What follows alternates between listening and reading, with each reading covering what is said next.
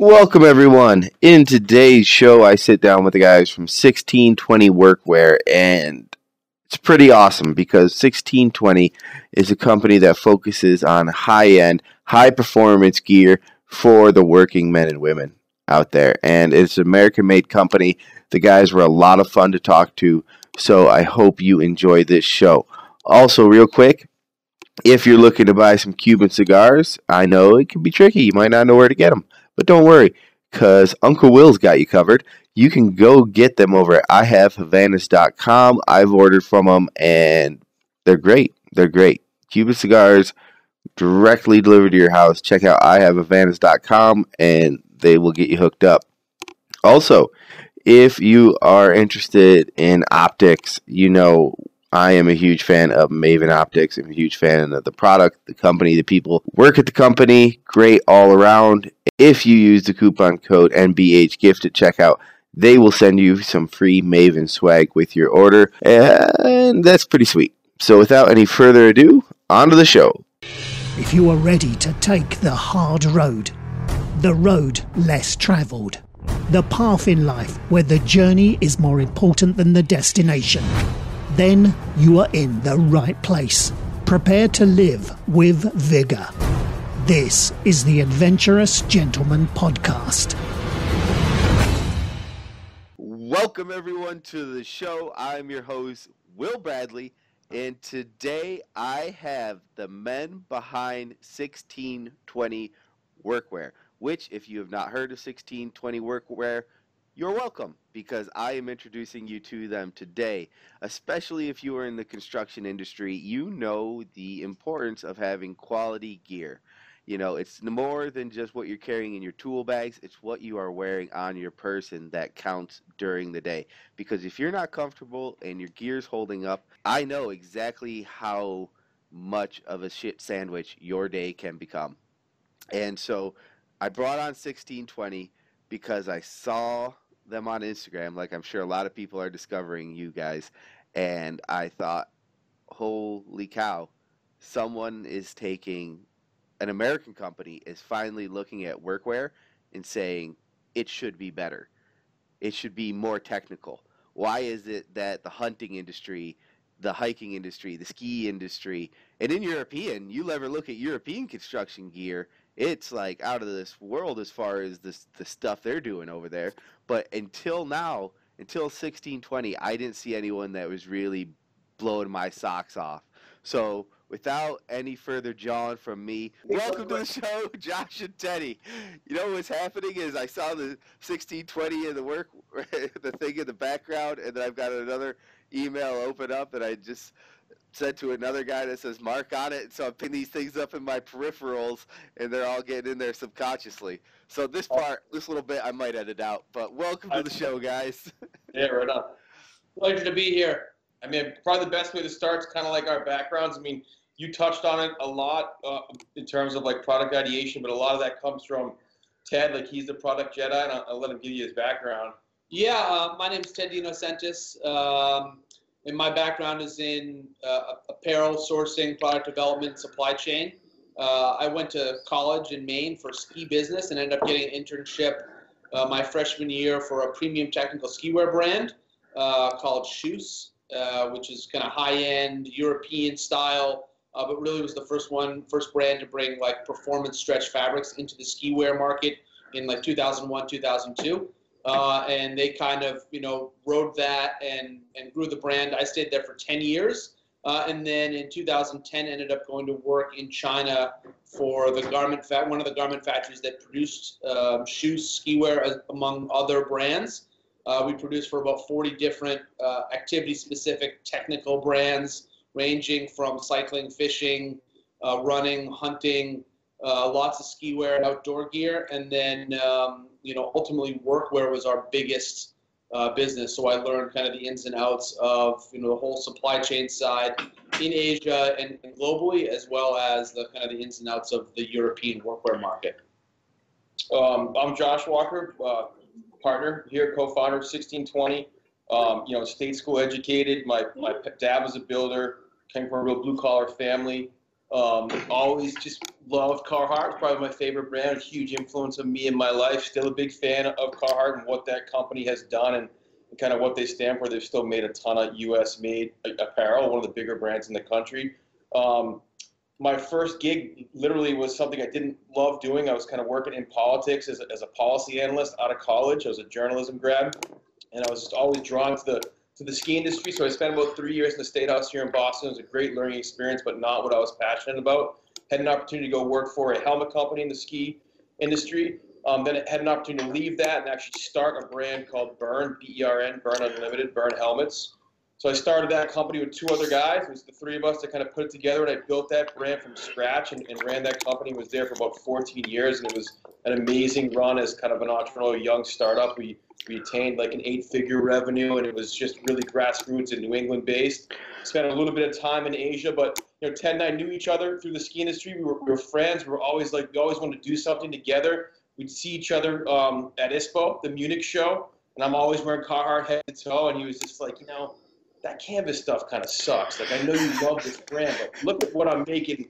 Look what we're making here. Look at these European brands. The tie one of his customers was, he's like, dude, this brand is making like fucking 300,000 pairs of pants a month. Look at this stuff. It's super Euro. We could bring some of this American styling. We could do this. So like a lot of the idea really came from my partner, and I was always wearing it, always into it.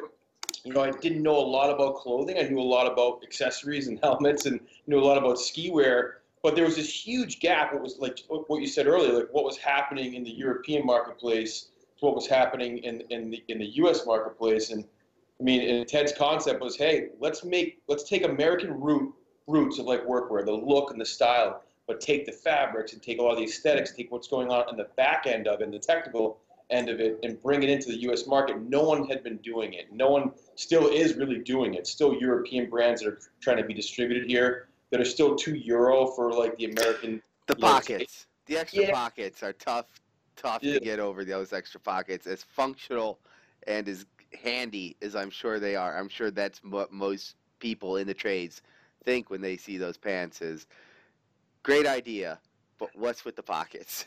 Like, but my buddies are gonna harass the shit out of me if I'm wearing that stuff on the job site.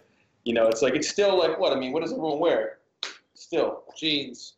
Jeans you, yeah. You'll get jeans, and if somebody's like fancy, you're gonna see some Carhartt double knee front pants. It's you know it's and that's I mean American styles. It's when stuff kind of tips, and, and I've seen the tipping point of other things. Like it changes really quick, and everyone wants to be on that. I mean these retailers they don't want to be selling. I mean this devalued kind of category. It's just you want to expound on. It's just yeah, I mean, it's just like the lowest of the low commodity type product. You know, they're sourcing the cheapest fabrics, shaving tens of pennies off. You know, uh, cotton. You know, they're you know shaving this you know so much money off uh, raw material prices that it's um, you know taking all of the value out of any benefit to the consumer, basically. It's like this mentality, like blue collar workers. Oh, they, I can I can only spend twenty dollars on my pants. I got to make all kind of like you are making money, but like the average earning from like manual labor and blue collar jobs is a lot higher than what's perceived out there. Like it's just like only white collar guys can afford to wear outlier or afford to wear like you know blue collar guys are thrifty. They don't want to buy shit that they know they're going to wreck that's high price point. But you know the shift has happened within tools and with the boots when it comes to like durable, long lasting American made stuff. And to get that kind of thought process happening in clothing, you know, it's not easy. It's been difficult, but like you've got an over 50% repeat customer rate because the guys that have tried it, they see the difference. They see that it's going to last longer, that we back it off, that it just gives them those kind of technical advantages. You know, they're wearing, you know, Shred always said, like, these guys are wearing this shit on their ski mobiles. They're wearing it hunting. They're wearing other places, but then they go back to the job like, oh, I put on my $30 cotton canvas pants. It sucked five right. days, hours a week. It just doesn't make any sense. Someone will go put on a 20 pair, $20 pair of Walmart jeans – but they'll go hunting with a thousand dollar kit from Sitka or one of these other companies that I mean now just about all high end hunting companies are like technical European alpinist gear essentially. You know and that's where I'm sure most of them say that's where the ideas came from. And for some reason they can't understand why wouldn't they spend that amount of money on the stuff they're going to wear every day instead of this stuff they might wear, you know, a few times on the weekend or on a long hunting trip, something like that. And that's what's mind blowing to me, especially like I got in an argument recently, and it may have been in a bar with some guys about the best work boot you can get. And what it came down to is that we were both Googling, are these boots still made in America? And it was between the Red Wing Logger safety boot and the Chippewa Logger boot. And they, and for anyone wondering, they're both made in America, but it, it it's a three hundred dollar boot. Both boots are near three hundred dollars, and it's like, well, you're going to spend three hundred dollars on your boot. Why? One, these guys are specifically looking for a boot made in America. You know, there was uh, the conversation I was having with guys who they're linemen for like uh, Verizon, I believe, whatever tower guys, and they're looking for boots made in America. They they don't want cheap boots that are just going to fall apart on them, and these are they've gotten over that hump, but for some reason it hasn't carried into the rest of their equipment yet. Interesting. I mean, it's pretty much dead on. Gloves a little bit. It's definitely boots, definitely tools, definitely trucks. You know, I mean, Trucks, oh, Yeah. truck. people will spend for for a vehicle that some people might only drive to and from the job site. They're willing to spend a shit ton of money on that thing. They go into debt for it. They go into debt for it. tires, gym gear. I mean, everything around, like, and, and like these guys are all our homies. These guys are all our friends. Oh yeah, all grown up with. All, you know, we have the toughest roughneck bridge deck repair foreman, who's one of my childhood buddies, who blows through seven pairs of boots a year, just destroys stuff so hard on his gear. You know, he's a customer of ours, and he's been a really key guy at Round Table, and he'll tell us when shit's on point, when it's not on point. And we're testing it with real guys. Like, it's not just like some hipster in Brooklyn who's buying our shit. And like, the tough thing about being on Instagram right now is like that's what everyone just thinks you are. Like, if you, especially if your shit's expensive, they're like, oh some other millennial bullshit brand trying to sell me on this and this and that. And like it's like that's we're in Haverhill, Massachusetts. Our pants are sewn in Everett, Mass, and our stuff's used by real guys that are working it every day. You know, Teddy's best buddy was in here yesterday, an electrician, Dan, and he didn't want to spend that much money on a pair of pants, right? I mean, like, But yeah, he, he bought his fourth pair, and he's not even on Instagram, right? I mean, this customer is like, you know, he's got two kids. He's up at 5:30 in the morning, going working 10 hours a day, going home to, to take care of his kids and going to bed. Like, you know, maybe having a couple beers after work, but there's no like, you know, social media is the last thing on his mind. So, you know, he's not necessarily influenced by other things that you know people that are you know kind of sitting around or you know, I don't want to say, um, you know. The, Sorry. No, it's, it's yeah, but it, yeah, but it's like it's real people, right? I mean, it's like and he's our age. It's not like he's older or kind of out of the Instagram or social media generation. He's just got you know work and other things that that he's focused his life around, and um, it's interesting. But he's tough. He's a real guy. He's not going to buy stuff if it doesn't work. Like he, doesn't like it. He doesn't like the benefits of it. And you know, you buy once, cry once. I mean, yeah, American made. We're two young guys. We contract manufacturer. Like we're working to get prices lower, and we're working to make stuff cheaper. But like to make the level of pant that Ted's developed with like some of the leading outdoor designers like in the game from the top brands using the best stretch wovens and the best fabrics in the country that meet no melt, no drip standards. Like it costs money to make this shit. It's not some pant made in Bangladesh. I mean, recently have, have seen some clothing that's made basically in the new place where they're really trying to exploit the hell out of people. And I mean, it's the original place where, they, where a lot of exploitation happened. It's you know, it's in Kenya. And like these places where there's no tariffs, there's no duties, and the, the guys are getting these pants landed for so cheap, and they're able to resell them for so cheap. And you know, it's it's what do you want to spend? What, what, do you want your dollar to support? And like, yeah, when you buy American made, a lot of that spend is going towards supporting what that is. You know, we've been really focused on trying to make products in our home state, be hyper local, have a small footprint. We both have huge histories in Asian manufacturing, and and there's good and bad things. But we both have with this project and this brand, we want to prove that you can make awesome stuff in the U.S. that gives this customer a big difference, and we want to change this category. You know, like it's gone the opposite way where all these great American heritage brands, everyone still thinks their stuff's when they're buying it, they think it's made in America. They don't.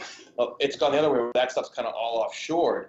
You know, if we could prove as a customer they'll pay for, for the difference and the guarantee and all those kind of things, that we think a lot of these guys will, will react to it as well too, and a lot of manufacturers will come back to the states. And we saw one of our leading competitors do that already, where they were offshoring and now they're making the stuff in the states. And I think it's because it was a new category for them, and they were getting that pushback that hey, if you're going to make workwear, make it in the U.S. if you want people to respect. There, there is something about the trades and people who work in the trades where they do want their stuff. At least in my experience, from you know doing it since I was 14, talking to guys, there's a certain level of pride when your stuff has the "Made in the USA" flag on it. You know, not designed here, made in China, assembled here, but made you know by people's in America's hands right here on this soil. I'll tell you, man, not easy. No, it's not easy. Well, you know, it's funny when we first kind of started out. You know, my when I was in China, I was buying a lot of stuff from the U.S. that would be shipped to China. We'd do the manufacturing, the cut and sew, and ship the finished goods back to the U.S. or to Europe. Uh, when we first moved back and started kind of talking to different suppliers and talking to different manufacturers, you know, just in Massachusetts alone, there was three or four guys within a 30-mile radius that had never met each other, nor did they even know the other one existed. And these are major players in the textile game, all sending their products overseas, all, you know, leaders at what they do, and they don't even know that the other guy's 30 mile down the road doing something that's complementary to their business where there's opportunities for them to not even collaborate, but kind of join forces to grow their own businesses. So it's, you know, the the network and all of the support systems and stuff for American manufacturers kind of, you know, they're so focused on these, yeah, these big Asian orders where like they're not even like looking in their own backyard to see how can we like, you know, support each other. And these these businesses are all committed to American manufacturing, but their customers are all overseas, believe it or not. And there's not a lot of the suppliers, even though that we're making stuff here, besides our cut and sew contractors, that you know they're not selling the majority of their products here. The majority of their products are being exported. Uh, one supplier in particular, they don't even warehouse anything here. As soon as they make it, it immediately gets shipped to their warehouse in Hong Kong because that's where 95% of their business is. And it's just, you know, so when we order from them, literally, even though it's made in Shirley, Massachusetts, it's getting shipped back from Hong Kong to us. Huh. like the whole thing is kind of backwards, but like Lee Workwear is a huge brand in the Asian marketplaces in Korea and Japan still I, made in the U.S. I don't think you can even buy that shit here. I think it's all Asian sizing. So I there's like that from uh, there's a show on Netflix where a guy does a whole I forget the name of it now, but he does a whole section on denim. And the American denim trade in Asian countries is unbelievable, apparently. You know, that's probably more on the fashion tip. You know, like Ted and I pride ourselves in like we get an email from the Alyeska pipeline, the foreman being like, I want to get my guys crew this stuff. I love this stuff. Thank you for doing this. I've been waiting for someone to make shit like this. Like those are the emails we print and hang up. That's the barometer for us. That's the customer. We know we get those emails and that testimonial that are that we're achieving our mission. Like we're really not trying to pander to like the Huckberry and that customer, even though we did a little bit of business with those guys. If you don't we don't want to pander to that because it's too easy to pander to that. It's too easy to be like, hey man, you know, like here's your double knees for walking down to get your macchiato. Like you can't just, build a real brand on that. Like no. that's the thing. Like Carhartt might be hip now, or certain companies. Like this is one thing I always I always kind of smile about when I see girls wearing duck boots. You know, LL Bean duck boots. Yeah. Still made up in beautiful Maine. The thing I always get a smile about is Lionel L. Bean created those boots so his feet wouldn't get wet hunting in Maine, and his buddy's feet wouldn't get wet hunting, and they're hunting boots. They're, that's what they are. They're the main hunting shoe, or, and most of it's now just a popular fashion thing. But back in the day, that was breaking edge technology for hunting and I just it just makes me smile every time now. Is like everyone's just wearing hunting boots around. Lots of lots of lots of PETA members are wearing. Yeah, I wonder how many vegans are wearing that shit. it's I bet you a lot going to get their macchiatos and stuff. But that's what it was. It was built on authenticity, and that I'm sure we all see a lot of internet. You know, those people who think you're a young millennial company trying to fake authenticity they're trying to do, you know, they'd be happy selling it to whoever, but yeah. you're not going to be a Carhartt type company or a Red Wing or some of these other companies faking authenticity. You got to be legit. And there's a few brands that are super legit. And there's a the workwear space has changed since like dramatically since we started a couple years ago. Know, and everything we've been quarterbacking, specifically a lot of stuff my partner's been quarterbacking, has really come to fruition. You know, and you're going to see a lot of these European brands try to break in and try to change the style a little bit, and it's going to change a lot more in the next couple of years. And at the end of the day, it's like there's you know only so many categories within like the wearable markets that have like growth opportunity. Like this this category is nuts because they don't even know how many garments are really sold to this customer because of all the workaround product, i.e. the North Face, the Arc'teryx, the Patagonia, the outdoor clothing that makes it to this job site because this guy can't find what the fuck he I. I wear a puffy made by Mountain Hardwear. Exactly. You know, like these brands that have become a workwear brand, like Kühl. I mean, like I could never wear clothing that says Kühl on it and like looks like a Swiss hiking brand, but like my dad wears it. Like a lot of my friends are running it. A lot of guys, it's a workwear brand. It's become a workwear brand because there's like nothing else. Like if you would have said 10 years ago, if you would have gone to the job site with a pair of Kühl pants and been like, hey man, you don't even fucking laugh right off the job site. Like get the hell out of here. Like I'm never gonna wear that stuff with a little symbol in the back of it. And like you go to like a Mickey Fins in Connecticut, which is a hardcore workwear account, and there's four brands in there, and Kühl is one of the biggest ones. Like they are doing a chunk of their business in the workwear category, not even marketing to the workwear customer, just because they these guys can't find what they need. You know, And I, the Kühl website, and then you all of their models have flip flops on. Have Mandals on. well, you know the funny thing about that is I had a buddy. Well, he was going through med school. He'd come home for the summers and work for our family's construction company. And you know, he bought a pair of Carhartts, the double knee fronts, and he'd wear them every day. And he just went back to med school, still wearing Carhartts. Never stopped, just kept buying them. Never bought any other pant after that. But wears Mandals or whatever, who does his rounds, and he's like, you wouldn't believe the amount. I'll go into the emergency room or wherever. He's like, you you wouldn't believe the amount of compliments I get on these pants going around doing it because it becomes part of you part of your your brand, your thing. You know, you pick these things up wherever you are in life, and you carry them on with you, and that's what happens to a brand like Kühl. Somebody came into the job site one day, had those pants on because they're outdoors, chilling, having mandals. They were like, "These are some comfortable pants. I'm going to wear these to the job site." Next thing you know, boom, off to the race. And I think you're right. People are missing a big opportunity because I don't think the trades get the respect, and they're certainly not as sexy as you know people hanging out by a campfire wearing mandals on a beach. Right. But it's you know it's a skilled labor shortage. It's a ton of money.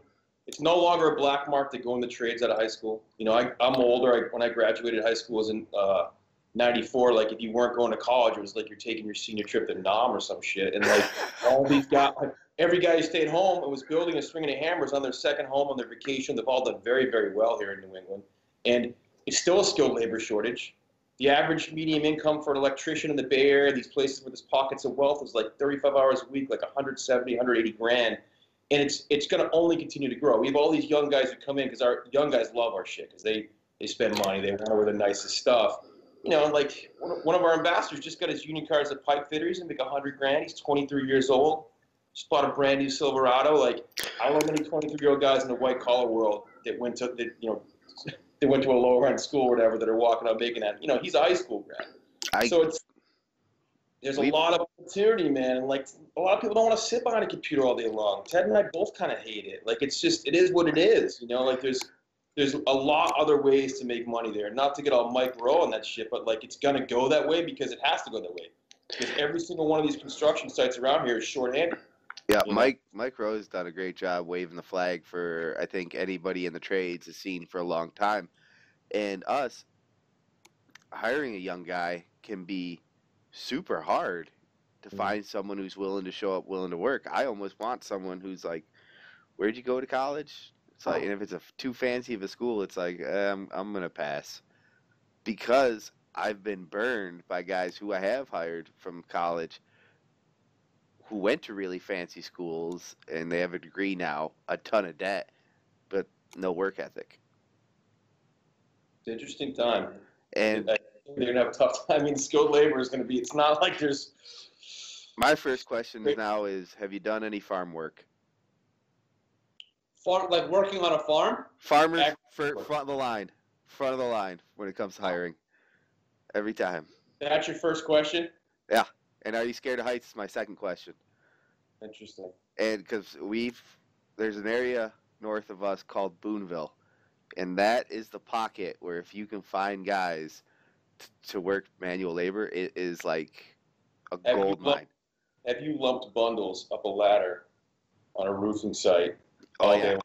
If you're a farmer from Boonville and you're not scared of heights, I, sign. Here's here's the keys. See you on Monday. Be here early, and they'll be there early. These guys, no problem waking up. It's I'm telling you, you guys ever need manual labor, you're in a shortage. Boonville, New York. Send them, your- send, send them down here to Mass. I think they'd be pretty psyched. You know. Oh, I, I, it's it's unbelievable. I, I hope no one locally listens to this one too much because I'm gonna say some shit that'll get me in trouble. As I tell them, you guys watch Game of Thrones at all? I do. I, I do. I haven't, yeah. yeah. So between Utica and where I am now, there's a hill called Deerfield Hill, and I always call it the Wall. You know, I say we're north of the Wall up here because everything up here, everyone's got a little bit more of a country-ish accent. You know, Boonville's even north of, so we're about 20 minutes north of Utica. Boonville's about 20 minutes north of me, and I always say I don't like hiring anyone south of the Wall. Bigger deer up north, I bet too. Oh, there's a, eh, you know what? You'd be surprised those pockets of deer in the suburbs. But yeah, everyone in Boonville, most likely. If you're, uh, they say if you ever want to meet a girl, on uh, the best thing you can do is go to Boonville opening day of hunting season because not a man will be in town. It's good intel. I like that good one. intel. yeah, it's all. They also hold the uh, Northeast Lumberjack competition for men and the women's. I think it's the women's championship, national championship there for lumberjacking. Yeah, it's pretty cool, man. If you it's you guys ever get a chance, you want to come see a wild event. You guys ever watch any of that timber sports stuff? For sure, yeah. I mean, one of our competitors is way into that. Sponsors like Duluth does a lot of that shit.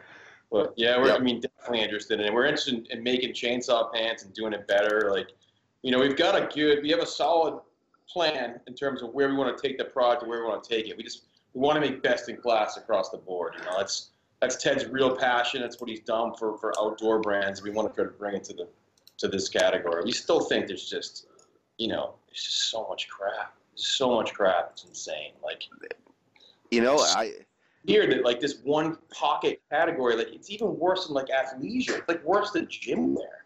It's like it's it's like so devalued. It's almost like there's just no respect given to this customer. Like oh, he doesn't give a shit. there isn't. There, there that's the thing, though. There's not a lot of respect You know. if if if you even look outside of workwear though uh, and outside of like actual clothing there's not a lot of respect given to guys in the trades even though you're naming how much some of these guys are making and they have no debt and that's starting out some of them even making more and not a not a lot of respect i actually saw something online that i thought was really cool and surprising the other day is a high school held a signing day for everyone who's going into like a trade or a job right out the gate. I thought that was that was super cool It's cool. because th- someone needs to shine a light because not you can't live in a computer. It's unsustainable. You know, like we got to learn how to do stuff, and it and hopefully it has these kind of reverberations that that workforce cares about U.S. made. And the stats on clothing and, and what's still made in the country are just frightening. You know, like in the '90s, still 50% of what we bought was made here. Now it's like less than two percent. Which So for two guys that are out there trying to make clothing, that's, I mean, our biggest obstacle. I bet I would bet you that demographic cares more about made in the U.S. than any other demographic. I think you're right. and there's and I think there's something. Uh, I work with a guy. His name's Hutch Man, and he is the hardest working person I've ever met on the planet, other than my mom. And when I asked him, you know, because you're working a long day, you start asking people questions that you normally wouldn't ask other people. And one of my questions, is, all right, if you you died and you were to come back as an animal, reincarnated, what would you be? And most people are going to choose something awesome, like an eagle or a bear or a mountain lion.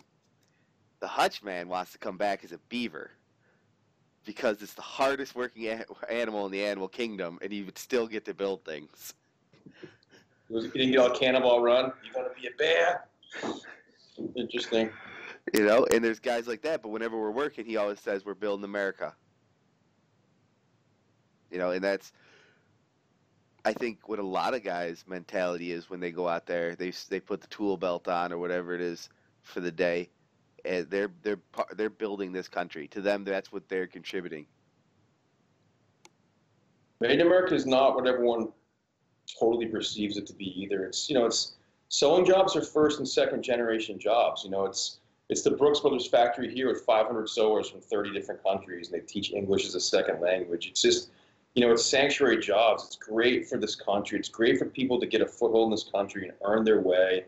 And that's what sewing is. That's that proletariat job set of sewing and making garments in the U.S. And those jobs are super important. They're you know foundational jobs, and it's a great entry point to like the American way of life. And like, you know, like people come to this country want to work. They want those opportunities. They want those jobs. We shouldn't be outsourcing every single one of those jobs. No, I would agree with you. Sucks that we haven't protected.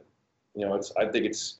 It's it's the fault of our country's leaders that we haven't protected those jobs. I would agree, and you get you know everybody they talk about pay, pay, pay for American workers, but they'll go buy things at Walmart where they're made everywhere else, and then you know they put in laws for medical care, whatever, and all that stuff. And so, what does Walmart and these places do? They then cut everyone's hours to no one's working full time anymore. And so who's Yep. and so now Or uh, three dollar T-shirts. Yeah, I mean, it's like the, the price of everything else has gone up over the last 20 years, but you know, clothing has kind of maintained the same price. And you know, even like you look at some electronics and stuff like that have gone down. You know what it used to cost to buy a TV versus what it costs now. Uh, but my parents were recently moving, and my dad came across the first new car he bought, which was like a 1986 uh, Toyota Hilux. You know, it was like the first year of the, the Tacoma before it was a Tacoma, and the sticker price was like $6,800, brand new, it was a two-wheel drive, but $6,800, and it was a lot of make in that, you know, and uh, fast forward 30 years later, and uh, you know, a new Tacoma, the cheapest thing you can you know get maybe is 25, 28 grand. Back in '86, you still pay twenty dollars for a pair of jeans, and it's you know it's the same price. That that price hasn't gone up when the price of everything else has gone up around it. Um, and you know people are still willing to buy Toyotas. You know, say the number one selling truck in the country. Number two, so it's like you know where the, the disconnect there between um, you know what the true cost of what it actually you know what it costs to actually make something doesn't even matter here in the U.S. or, or across the world. Like you know the labor, the amount of time it took to make a jean hasn't changed in, in 30 years, and the wages have all gone up. So theoretically, like the cost should go up, but they just you know that sewing as a reality. Um, it, it's like the first industry to move to a new, newly developed country. So when I was in Asia, uh, 2011, 2012, Myanmar was the big destination where you know Burma, Myanmar, which is like a you know really a human rights disaster. Uh, as soon as that opened up, all of the brands that we were working with, everyone took a trip there. They were all coming over. Yeah, we'll we'll stop by China on our way to Myanmar, and you know it's the sewing machines. Literally, you can fit 300 of them in a shipping container. So you know you can open a thousand person factory. You fill up four or five shipping containers worth of sewing machines, ship to a country, and send over a few technicians to train it. And it's a very trainable job. And that's kind of you know the whole world. All these major brands are just chasing the cheap needle. And as Josh mentioned, now sub-Saharan Africa is the country because of these low duty or duty free uh, deals that they have with the U.S. And I mean, it, it, literally is making garments cheaper. You know, they're selling stuff for cheaper than they were, you know, able to make it for to sell it in Asia. So it's, I mean, it, eventually it will come to a wall where there's going to be no more cheap countries to go to. All of these countries are going to want, you know, want higher wages. They're going to be hungrier, and it's going to force the cost to go up, which will make stuff for us competitive. Uh, because you know here in the U.S. The, the way the factories have been able to stay alive is by innovating and by, by finding more you know efficient ways to make stuff or you know things to ways to streamline their businesses. Whereas the Asians are just or Asians arbitrary what country, but you know as the cheap needle is moving, they're just trying to find the cheapest labor and not they're still using older tactics and older techniques and not trying to, you know, build efficiency into the process. Just really, you know, find the lowest wage. And like when that rises, when the tide rises, like you say, eventually all the ships are going to come up to a level playing field. It might be after I'm dead and gone, but it'll eventually happen. And you, I don't think it's a great business model to run forever for some of these companies. They're kind of in a race to the bottom. Absolutely a race to the bottom. It's I mean the, the two words no one really wants to talk about is just you know is that forced labor or that exploitive. You can't have three dollar t-shirts without forced labor somewhere in that supply chain. Hey, Walmart's gonna make fifteen cents a t-shirt. Like it just it doesn't. That's the dirty little secret, and, and a lot of people have written a lot about it, and some companies have taken a stand, and some companies are just gonna ride it out. But you know, the, the human rights deal with you know offshore manufacturing is what it is, and there's a lot of there's a lot of places to do it great, and it's all free trade certified and all these kind of things. But it's like you really got to think about some of these things. We're gonna have to start to think about some of these things. You know, between plastic and clothing and the waste, like it's gonna be part of your consumer cycle as an American. Where you spend your money, what it means, what it does, and you know, and what you wear, it fucking matters. It really does, and where it's made, it matters. You know. That's one reason I might get Chippewas this next time around, is they do have a little American flag on the very bottom of it, and that does mean something to me. That's our that's our, our homies. We love the Thorogood boot brand. Those guys are awesome, and like there's still some great American footwear companies. And I mean, listen, the Carhartt still makes a ton of U.S. made stuff. You know, like they probably they've made over 40 million U.S. made garments, and there's still some great brands that are at scale that have an impact and employ a lot of Americans. I just wish all of them did, because it'd be good for everybody. It would, it would, and then, like you say, more people. And I'm definitely not against immigration. Immigrate here, get your ticket. Here's the job. There are jobs, and that's the thing. People are like, "Oh, they'll take our jobs." It's like I don't know, man. I see a lot of job openings in the trades, and nobody's looking to fill them. You know. So. Let me ask you this: going a little bit different direction. Yeah, for sure. Sorry, we got this Tell- tired. but That's US all made right. Tell us, tell us about sixteen twenty. battle. Ahead, What- What is what is your would you say is your flagship garment right now?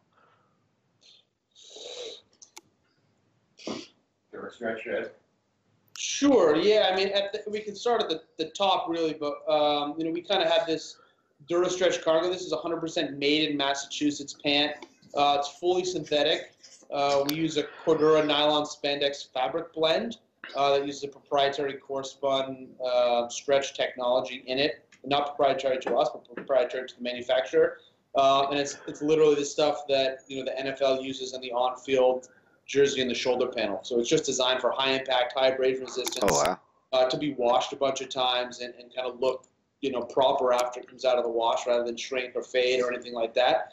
Uh, we've seen a couple of pants, different style, but same fabric, uh, that have been two, two and a half years in the field and still look acceptable. You know, still something you can wear to a, you know, a new customer meeting. Um, we have, That's it in the gray. have it in have it in a couple of colors, But but this is a crazy price point pant. It's a two hundred seventy-four dollar pant, right? So when we release this pant, we're like two hundred seventy-four bucks. Like, how much is the internet gonna explode when we drop the? Like, no one's ever thought about charging two hundred seventy-four dollars for a work pant. Like, no brand's even fucking imagined it, right? No, sold out. Sold out of this pant in two weeks. I can imagine. They're ready for good stuff. You know. I can imagine someone going to a meeting though at like one of these larger companies, be like, "I have an idea. We're gonna make a two hundred and seventy-four dollar retail pair of pants." Imagine and then the- just being like, "Go get your stuff, Steve. You're gone. Go get your box. Fill it up. You're out." out of here. Yeah, Yeah, Terrible you, idea. you gotta like when you're changing the category. and Both my partners have both done it. You know, Ted's actually done it for more brands behind the scenes from a manufacturing standpoint, and I was part of it in like head protection. Like you just you have to shake it up. You know, like as I'm the marketing dude, I'm always like, Ted, look at everyone freaking out. And he's just like, you know, you gotta you gotta steer the course. We gotta continue on this kind of high because we're we're standalone right now. There's plenty of like devalued, shitty work brands. There's the, the world doesn't need any more of those work brands. There's no difference about it. There's no upside to it. You know, like for us, you know, we want to be the guys who disrupt it and shake it up, and we really feel like we have. You know, we feel like in terms of like how brands are marketing to this customer, you know, um, how they're making their product, what they're trying to say about their product, you know, and, and just the design, the aesthetic. Like, you know, we've definitely been catalysts for change. There's no doubt about it. And it's it's a it's a cool category, man, because it's a great customer. You know, like if you treat this customer right, stand behind your product, no matter what you charge them for it, they're to respect you, and they're to be great return repeat customers. You know, it's not like it's not a customer just buys it once. You know, pants are a consumable item for this guy. You know, the average worker goes between what is it seven? What was this? Yeah, like between five and eight pair of pants, and they're spending an average of forty nine dollars on them. So it's like you know they're spending three to four, five hundred dollars on pants a year, just you know, you know, in, in multiple different purchases. But you know they're spending a lot of money on you know product that they don't see any benefit for. And and as Josh mentioned, you know, we kind of started this. There was no real brand that was championing the modern worker. I mean, there were some brands that obviously like Carhartt that uses working guys in their advertisements. But I know a lot of like the European guys, for example, like one of the European brands that I was familiar with, they did all their photo shooting in the U.S. with models from LA. you know, so like it, they have this amazing image and take amazing photography, but it's literally with American models because they and their their thing is that they said the German working guy doesn't fit in their sample sizes. So it's like they're you know trying to portray this image of like something that doesn't even exist in Europe, um, and you know we want to champion them not only by you know highlighting through our ambassador program and, and and through our social medias, but also by giving them products that they benefit from on a daily basis, right? I mean it's like our our products reduce fatigue, they increase safety on the job site, they make guys happier at the end of the day. They're much more versatile. They don't have to change. They can go out, you know, after work. They can go do something and not look like they came from the job site. Our fabrics, literally, if they get dirty, you know, muddy, once the mud dries, you can shake them off, you can brush them off, and they look fairly new again. So it's uh, you know a lot of upside benefit that's you know these guys can see that they don't get from these other brands that are just trying to you know treat them as another customer, trying to kind of take their money with uh, you know bare minimum product, something that just covers their legs, not something that they're actually getting benefit from. Oh, like a pair of jeans, you get the bottom of those wet. Next thing you know, it's going all the way up your leg. Then it hits the socks. Now it's down in your boot. It's literally the same fabric that our great, great, great grandfathers, you know, came over here and, and were worked in. Like, it's just like cotton canvas, dude. Like, really? You're still working the same shit that in like from 1900? It's come on. It just doesn't make any sense, you know? Like, there's always gonna be a place for cotton, and there's always gonna be a place for cotton in this guy's wardrobe. But like, the fact that cotton canvas is the go-to for workwear, it's just flies in the face of everything we know about performance in terms of, of fabric. And like, you know, the Northeast is a great place to be uh, to put together a workwear brand. You guys to deal with everything here. It's a great place for us to test our stuff. You know? There, there would be guys who would tell me if you, you know, worked in a trade from here, you could go to any other area in the country and get a job just because of how tough the seasons and everything can be up here in the Northeast. Don't tell everyone that they'll be driving to Florida and California, especially this. I know guys, they're already down there. They're already in Florida. They, they're seasonal. Our guy who uh, we sub all the concrete work out to, that's where he's at right now. My uh, wife's dad, he does construction too. He's down there. That's what happens. It's snowbirds for construction. now, let me ask you this: on those pants, can you get knee pads in? I see they they had the reinforced knee. Do they have the pocket for the knee pad as well? That's one question. Yeah, so so the version that we launched, the initial version, didn't have knee pads. Um, you know, that pant we actually had in a 12-month R&D um, kind of cycle. So we partnered with a local uh, motorsport IMSA racing team called Turner Motorsport. Uh, they run an M6 GT3, um, and we kind of started meeting with them in like the summer of 2017. You know, wanted to make a better pant for their pit crew, and kind of with the idea if it, if it can last a season um, you know, for these guys who were kind of, you know, working as hard and as fast, and they can't let their apparel get in the way of what they're doing. I mean, when there's, you know, they're trying to make a pit stop or, or do any of their work, I mean, they literally are, you know, climbing in and around all these cars. So mobility is a huge issue. Um, you know, it's all sharp objects, hot objects. There's a lots of sparks and, and oil and grease. So it was really like one of the tougher environments that we could think of that was, um, you know, a little bit higher profile as well. Um, and so we kind of set down a path of, of creating this product. So the initial pants we made for them all had knee pad pockets in them. Um, and, you know, ultimately it was something where on the commercial version that we sold, we didn't integrate them. And I think there's a, a, a room in the future where we're going to have a, a, knee pad version and a non-knee pad version. But yeah, the initial design was, was to include knee pads in them. And a lot of the guys that we talked to in the Northeast uh, are wearing like really hard knee pads. Uh, a lot of they've tried integrated knee pad brand pants from our competitors, and no one's ever got it right. And so we weren't necessarily confident in bringing that to market without having you know tested it across multiple channels. But that's being done as we speak, and we're, we're confident that when we bring it, it's going to be right. Um, we actually have also, you know, funny enough, out in Western Mass, there's a big um, plastic mold injection factory that, that is making knee pads for us through a, like a proprietary material. Um, so, you know, that product will really 100% be made in Massachusetts. Um, so it's, it's an interesting thing, and it's, you know, knee pads aren't for everyone. You talk to, you know, multiple guys that use knee pads, and they all want different things. So, and you go into a Duluth store that has knee pads, and they've got 20 different styles of knee pads. So it's one of those things where it's a rabbit hole. And to come out and claim, yeah, we made the best knee pad pant or something like that, we're, we're not ready. We can definitely say we made the best, you know, double knee pants. We made the best Nyco fabric, but um, knee pads are a, you know, a step, couple steps in the future for us. I only asked that because I just started putting knee pads in my pants that have the space, and, it, and the first day I wore them, I was like, "Holy shit! I should have been doing this long ago because I was uh, we were redoing a finished we were doing a finished basement so we had to put down sleepers Advantech and all that and it was just kneeling down and I was just like it used to be go from I'd go to kneeling and just be like oh crap I got to kneel again to like oh this is nice and they were just some not crazy expensive neoprene knee pads and the difference, though, with how they ride in a pair of Carhartts or a pair of Fjällräven uh, Keb trousers is completely different. And so that I know how important nailing that knee pocket design can be because when you're wearing them and they're in there all day, that that little bit of movement or feeling like you're kind of the tin man wearing them is is pretty important. We've gotten a lot of that feedback. You know, we were on site with some stone guys this year and just you know how they're moving around pieces of foam or how they're wearing knee pads and watching out.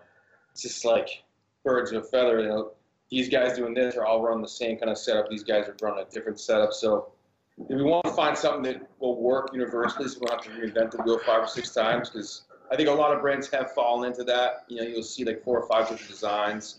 We want to try to get it right the first time when we release it, not have to tweak it too much. But it's cool to hear that from you, though. Yeah, well, you think about this: is it makes sense that guys wearing, uh, say, Carhartts would want a foam pad to do masonry work, especially outside if they're in the mud or something like that. Because if you get those wet, you're now kind of f for the day. Yeah. You know, yeah, you you'll you'll tough it out. You'll be fine. You know, it's not going to kill you. But with a material like you guys have, if you have the knee pads that you can put in, it's not so much a problem now getting wet. So it's really like looking at apples and oranges now when you compare the pants. Is those same traditional problems you would have, you no longer have now because your solution of not having to have you know your like say you're running a uh, concrete saw right a wet saw all that stuff's firing back at you maybe you're cutting a floor up whatever all that stuff's it, once, like I said, it gets up there. Next thing you know, your underwear's wet, everything's wet. You might as well have brought another pair of pants. Whereas a fabric like you guys have, not an issue anymore. Correct. Good feedback. Yep. You like it. You get you part of our test crew. I hey, I'd be more than happy to. I, I uh, it's it's an interesting thing to me though that you you solve these problems that unless you've been in the situation, you don't realize how one can compound to the other. Like, why does the guy use the foam versus knee pads? in general, just an outside knee pad per se. It's like, well, because the foam can sit there in the mud, because the rain, say, if you're parging insulation or putting up some stone on the outside around a house, until it's all finished off, that water's just coming off the roof, everything's getting muddy and wet around the house, right? Next thing you know, you're kneeling in it. You don't want to be kneeling in it, but you still want your knees protected. What's the cheapest, easiest thing to do? Ah, we got a bunch of this two inch foam laying around. Let's cut that up, put it under there, boom, and go. However, now if your pants getting wet is no longer a problem, which until a pant like yours, it was a problem, uh, knee pads that are built in really weren't a great option for you. Or uh, against skin feel too, like you get that pocket of a pad and that canvas is just against your knee. You know, And, and when they dry, there's there, you are the Tin Man yeah, for sure. walking around, and that's not very comfortable. So it's. I'm really excited to see what you guys come up with in the future because I'll admit I always thought you guys might be a couple millennials trying to make a cool brand before sitting down and talking. Wish I was a millennial. Fuck, 42. First Uh, year, first year millennial, 84. But what? if so, are you that? Are you looking to go into clothing retailers, or are you looking for like a construction supply type retailers? They have to be. They have to be good retailers that can sell high-end products, whether it's a high-end boot, whether it's a high-end clothing, whether it's uh, you know like a Kittery Trading Post or something around here that sells you know firearms and camping stuff. Like you know the retailers, they're really well-rounded retailers. It's not going to be like a hardware store selling a couple pieces of Carhartt or a couple pieces of, of, of Dickies or something. It's got to be something that you know that they can kind of handle our freight because we, want to make sure that it, it, it does well and the right customers going in there and touching it because we know our, our brand and our product isn't for everybody. Like maybe a No. hundred years from now the whole category is different, but there's certain guys that are never they're only going to ever work in blue jeans. They're only ever going to buy Herman Survivors. They're only ever going to buy these these brands. You know, and that's that's fine. We're not trying to be it for everyone. We always knew it was like a kind of upper echelon, higher percentage. You're going for that top ten percent, Yeah, and they that's that's how I had on uh, Atlas 46, the guy Yeah. who does the head of marketing there. And it was very similar. Like you, you're not going to be for everyone. It's going to be the young guys will be the ones championing this cause. And it's funny because I had I'm working on getting Mark Martinez on. He's the guy who invented the titanium hammer. oh yeah, And- yeah. That hammer's sick. It is, and he started. He sold the company to Milwaukee, but then he got bored, so he started a new titanium hammer company called Martinez Tools, where he's making a bunch of tools out of titanium. But you're looking at like, I think he's going to charge. I think he is charging or and selling out of them two twenty five for a try square. Yeah, we you, you follow him on Instagram. Pretty sure I follow him on Instagram. He's and he's he is a trip, man. I can't wait to get him on. But it's it's again, you're he's if he's like if they don't sell, I don't care. They'll sit in my they'll sit in my barn. but it, it's not to kiss your guys' ass too much, but it's been too damn long that nobody's come up with something. Like I'm tired of having to wear Fjallraven or Rab pants, you know, or some of these hiking pants to work on shitty days because I, as much as I love Carhartts, I don't want to wear them all the damn time. They're not, they're not meant for every job. And Kühl and Fjallraven and these brands are just they're just smiling and laughing because they're just you know they're de facto go-tos for the young consumer that is aware of the brands because they can't find what they want. These workaround products like you can peg the workwear marketplace as this size, but no one even knows what size it is. So, so why do you So- guys, why do you think that the, the guys in the trades are getting no love from like highly technical workwear? And, you know, I honestly feel like that, and, and it goes back to what Ted was saying. I just I don't feel like the respect levels are there. You know, they're just and like listen, we've been raised, we've raised money. We're out there raising money. We're, we're meeting with investors. We're trying to scale this thing, and it's the same thing. It's like you know, you meet with like it's just so funny. Like the white collar investment world doesn't think that this customer can afford anything good. Like just the it's like the blue collar guy just has been shit on for so long, you know, and it's it's it's bullshit because they're the base of the entire economy. The people taking their family skiing, it's it's the base of the economy. So, but when you have this white collar world in the investment side of things, like guys won't buy, guys won't buy that. It's like, well, here you go. Here's a couple thousand customers. Here's a guy who's never spent more than sixty dollars on a pair of work pants in his life, and he spent twenty five hundred dollars with us in the last six months because he's so sick of the shit that he's wearing. So it's like until the the respect levels really change, and it's funny because this this white collar crowd, they're the guys that are paying the hourly rates for the guy in there hanging cabinets and fixing. Now they know what they're paying these guys. They're acutely aware of what their wife spends when he's, she's redoing her kitchen, and like they still can't get it through their heads that that only white collar customers could afford to, to, to buy high end Arc'teryx themed stuff, and like it's bullshit. And we're the show everybody that it's bullshit. You know. It's funny you say that because how many construction workers did you meet skiing? Exactly. Every every ski bum's a construction Oh. worker. The guys they don't miss a powder day. No, no. I have a buddy. He works at Crested Butte. Uh, he just started his own construction company. Before that, he worked for another guy, and they took off powder days. Exactly. They don't miss a day. It's, it's, it's interesting, man. You know, it's funny. It's funny where that mindset is, and it's changing. You know, the gentleman you just mentioned before, making that, that kind of titanium gear is changing it. You know, like the decked out guys for trucks, like what they're doing. It's it's all starting to change, but you know, it's it's going to be interesting to see what happens and, and where it goes because skilled labor shortage isn't changing. And you know the hourly rates and the waiting and what you have to pay for all of these services, from top to bottom, whether it's down and dirty HVAC stuff to doesn't doesn't matter. There's- all the prices going up. You know, have have you ever read a book called The Millionaire Next Door? heaven. I would, you guys would love this book because it's written by a guy who they were hired by a, some investing firm to study millionaires in America. And so there's some good like anecdotes in there. Like they set up a party, they invite, I don't, I forget how they figured it out, but they tell you how, and they invited these guys who are millionaires to a luncheon study, you know, kind of thing to get to know them. And they spend, I don't know, God's amount of money getting like high price bourbon and drinks and whatever. And they show up and they realize like the only one eating the food and drinking the drinks really are the investment guys.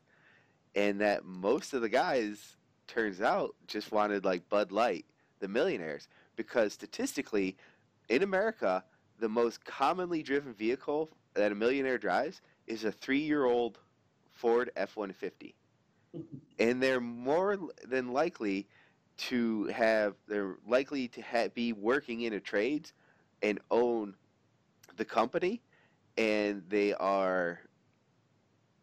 They're more likely to buy suits from J.C. Penney's and places like that but this is not what the guys who started this investment firm had thought. But that's who it turns out the millionaires in America are. And that's what I think a lot of people miss this disconnect that you can get from where you start out of high school learning a trade to become a self made millionaire. But statistically, according to the book, and that's what I highly recommend reading it, that's what you can do.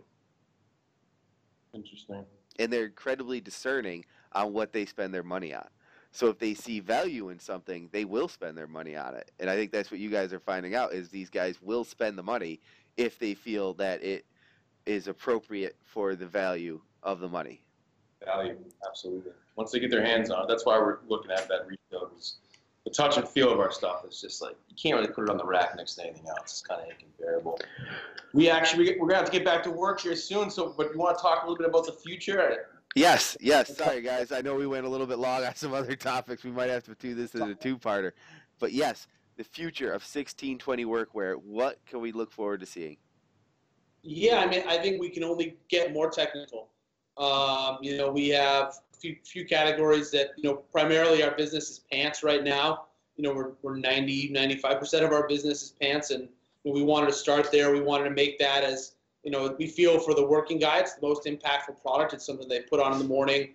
You know, they put their boots on and it's with them all day. They can, you know, layer on the top. They can wear a t-shirt. They can put a sweatshirt on. They can put a jacket on. But, you know, in, in almost all cases, uh, unless they're working around like biohazard chemicals or something like that, or um, you know, uh, bod- bod- bodily fluids, uh, their pants are on them all day. So it's just something that they can really, you know, uh, uh, benefit from, and and it's kind of an undeniable benefit. Uh, and we want to provide that on the top half of the body as well. Um, as you know, as we grow, so outerwear is a big thing for us. Uh, you know, we have some partnerships we can't really talk about right now lined up, but uh, you know, in the waterproof, breathable outerwear space, um, you know, we want to make Arctic down jackets. We want to, you know, have a full FR fire retardant line of products. Also, we have some partnerships lined up in that, you know, fabric world. The best names of fabric. Um, you know, we're just kind of step by step, um, you know, getting there, getting the funding in place. Um, you know, the product lines are, you know, planned out, and it's just really kind of the implementation as we grow at the right time. Um, but and know, and then also kind of add in you know technical workmanship and, and detail, whether it be you know bonding some details or you know waterproof pockets, things that are you know take what we've done now and go up with it rather than kind of walk it back because uh, we've set a set a pretty high bar for ourselves and um, you know we want to continue because we feel that the competition they're probably going to be watching your podcast. They're probably going to be listening to what we're doing now. So you'd be uh, surprised. what's already in the market is is um, you know is the benchmark for us, and then you know the opportunity for us to go higher. You know to go after Arctic parkas like Canada Goose. Um, you know, which was originally developed as like an uh, you know an Arctic uh, workwear brand for guys working on the pipeline up there. Um, you know, there's a lot of opportunity in, you know, the F, in, like I said, in the FR and the oil and gas space, um, you know, pipe fitters and stuff like that. Women's is a huge market for us as well. Um, you know, 20% of our web traffic comes from women, 10% of our customers are women buying for their significant others or for themselves because they're traditionally used to buying men's workwear. Um, even though it's a smaller segment of our overall target market, women are great consumers. They're less price um, averse. Um, you know, they're very loyal, so that you know we, we feel that there's an opportunity, and our stretch fabrics are going to fit women's bodies very well. Um, and you know, we're working with some you know women's designers to kind of ideate right now as to what that looks like. Um, and, and, yeah, but I mean, we want to be you know large and in charge of the you know the, the technical thought leadership in this workwear category, and there's a lot of space to to go up um, with our product range and, and kind of as we grow. So. Now, last question for I let you guys go. Why 1620? You know, we're, we're super passionate about our home state. We're both Merrimack Valley guys. We're both born in Massachusetts. We both kind of felt the draw to like do some stuff for our community, whether it's our state, where we grew up in our, in our, in our town. And you know, 1620 is a play on, you know, when um, the first settlers came to our country when they left England, and the fact that we're based in Massachusetts and we're making it in America, and that we're kind of pioneering it and kind of you know bringing stuff back. It's when we first started this, we would go to like the Textile History Museum in Lowell, which is now closed, and like you know we made clothing for the world here in Massachusetts. Passionate Bay State guys, like we love our home state, and we and we want to you know represent it and rep it to the world. And we wanted a cool looking numerical kind of looking logo, and, and we landed on 1620 and and yeah, we love we love it. We love what it stands for, and you know, it, it's surprising that a lot of people don't know the number significance really means up there. They're like, oh yeah, sixteen twenty. I figured it, but I was like, ah, I'll wait till I ask. yeah. You know, we're you know we're mass holes, but at the same time, like this this place has crazy history. The building in right now, they, made shoes. Like Haverhill was the shoe town, you know, and like the world shoes were made here, and there's just a lot of heritage here. We kind of feel that that kind of pull. And you know, it's a mission. It's a it's a mission to do what we're doing, and we're trying to really you know take a stand with both what our expertise are. I mean, Ted could be some manufacturing agent for a massive company right now. I could be doing some marketing for a VF brand. It's like fuck that. You know, we want to do it for our home state. We want to do it for us. We want to do it for you know the people that are making our clothing in our home state. We're really really proud of that. You know, and like when you get the customers that, that see it and respect that and, and want to support that. I mean, means the world to us, you know. Just just a couple millennials out there trying to prove that America can be great again. God, I love, I love you walking back in time, man. I'll take that. you know, it is funny though that a lot of these I see young companies or you know guys will say forty ish and under. Or how old did you say you were? You say I'm forty two. Ted's younger. So you guys are you're younger guys though, and it's these these younger guys, not of like our parents' generation per se, who want things to be made in America now. They want the manufacturing here. They want the history here. They want all these things to be back here. It's, the world has changed pretty pretty quickly, pretty quickly since you know just since Ted's been back from Asia. You know, it's it's and everything's going to continue to shift, and we don't know what the future holds. You know, but we're going to continue to, to do what we do and, and work super hard. And you know, I think it, we're we feel super fortunate we have the opportunity to do this and, and, and be American and be here and try to do this. You know, like it's I don't I think if we were born somewhere else, it, it's not something you can really you know do. It's a it's a great place, a ton of opportunity, and we're super proud about it. And it's not some crazy flag waving deal. It's like making stuff in America is good for all Americans, man. It really is. And I think when people people can really see that, it's not a political stance at all. It's just like, you know, it's it's hyper local, supporting your local economy, supporting your local people that are making stuff. There's, you know, there's there there's a, a, a business that just left recently in Massachusetts. It left, you know, 500 really competent sewers in the wind, and like we want to be able to pull from that skill set, and we want to make stuff here. You know, that's what we're trying to do. Heck yeah! Don't just make make America great again. Make things in America that are great leave it better than you found it. You know, we're all building America brick by brick, baby. So, where can people find 1620? Where can they follow you on Instagram? Where can they order some sweet pants? If they listen to this podcast, they're like, damn, I got to get some. Google 1620 Workwear you'll find us, but our 1620-1620-USA.com is our website. Our Instagram handle is at 1620USA. We're going to be in some limited retailers this fall season but that's going to probably be just brick and mortar, not online. We're probably going to handle the, the controls for online, but you can also just email us at hands-on, H-A, hands-on, H-A-N-D-S-O-N at 1620usa.com or josh at 1620usa.com, ted at 1620usa.com. Answer any questions for you. Um, we really love talking to our customers. We spend probably half our day talking to customers, making sure they're getting the right size. You know, we have a 30-day satisfaction guarantee. You can change sizes, do anything you want. We know it's a high price point, so we're not going to just sell you something and leave you in the wind. We're going to make sure you're happy with what you buy, and we back it up with a lifetime guarantee and a lifetime service guarantee. We'll fix it for the lifetime of the garment. You know, we're here to back you up if you spend the money with us. All right, ladies and gentlemen, that is the show. Have a great day.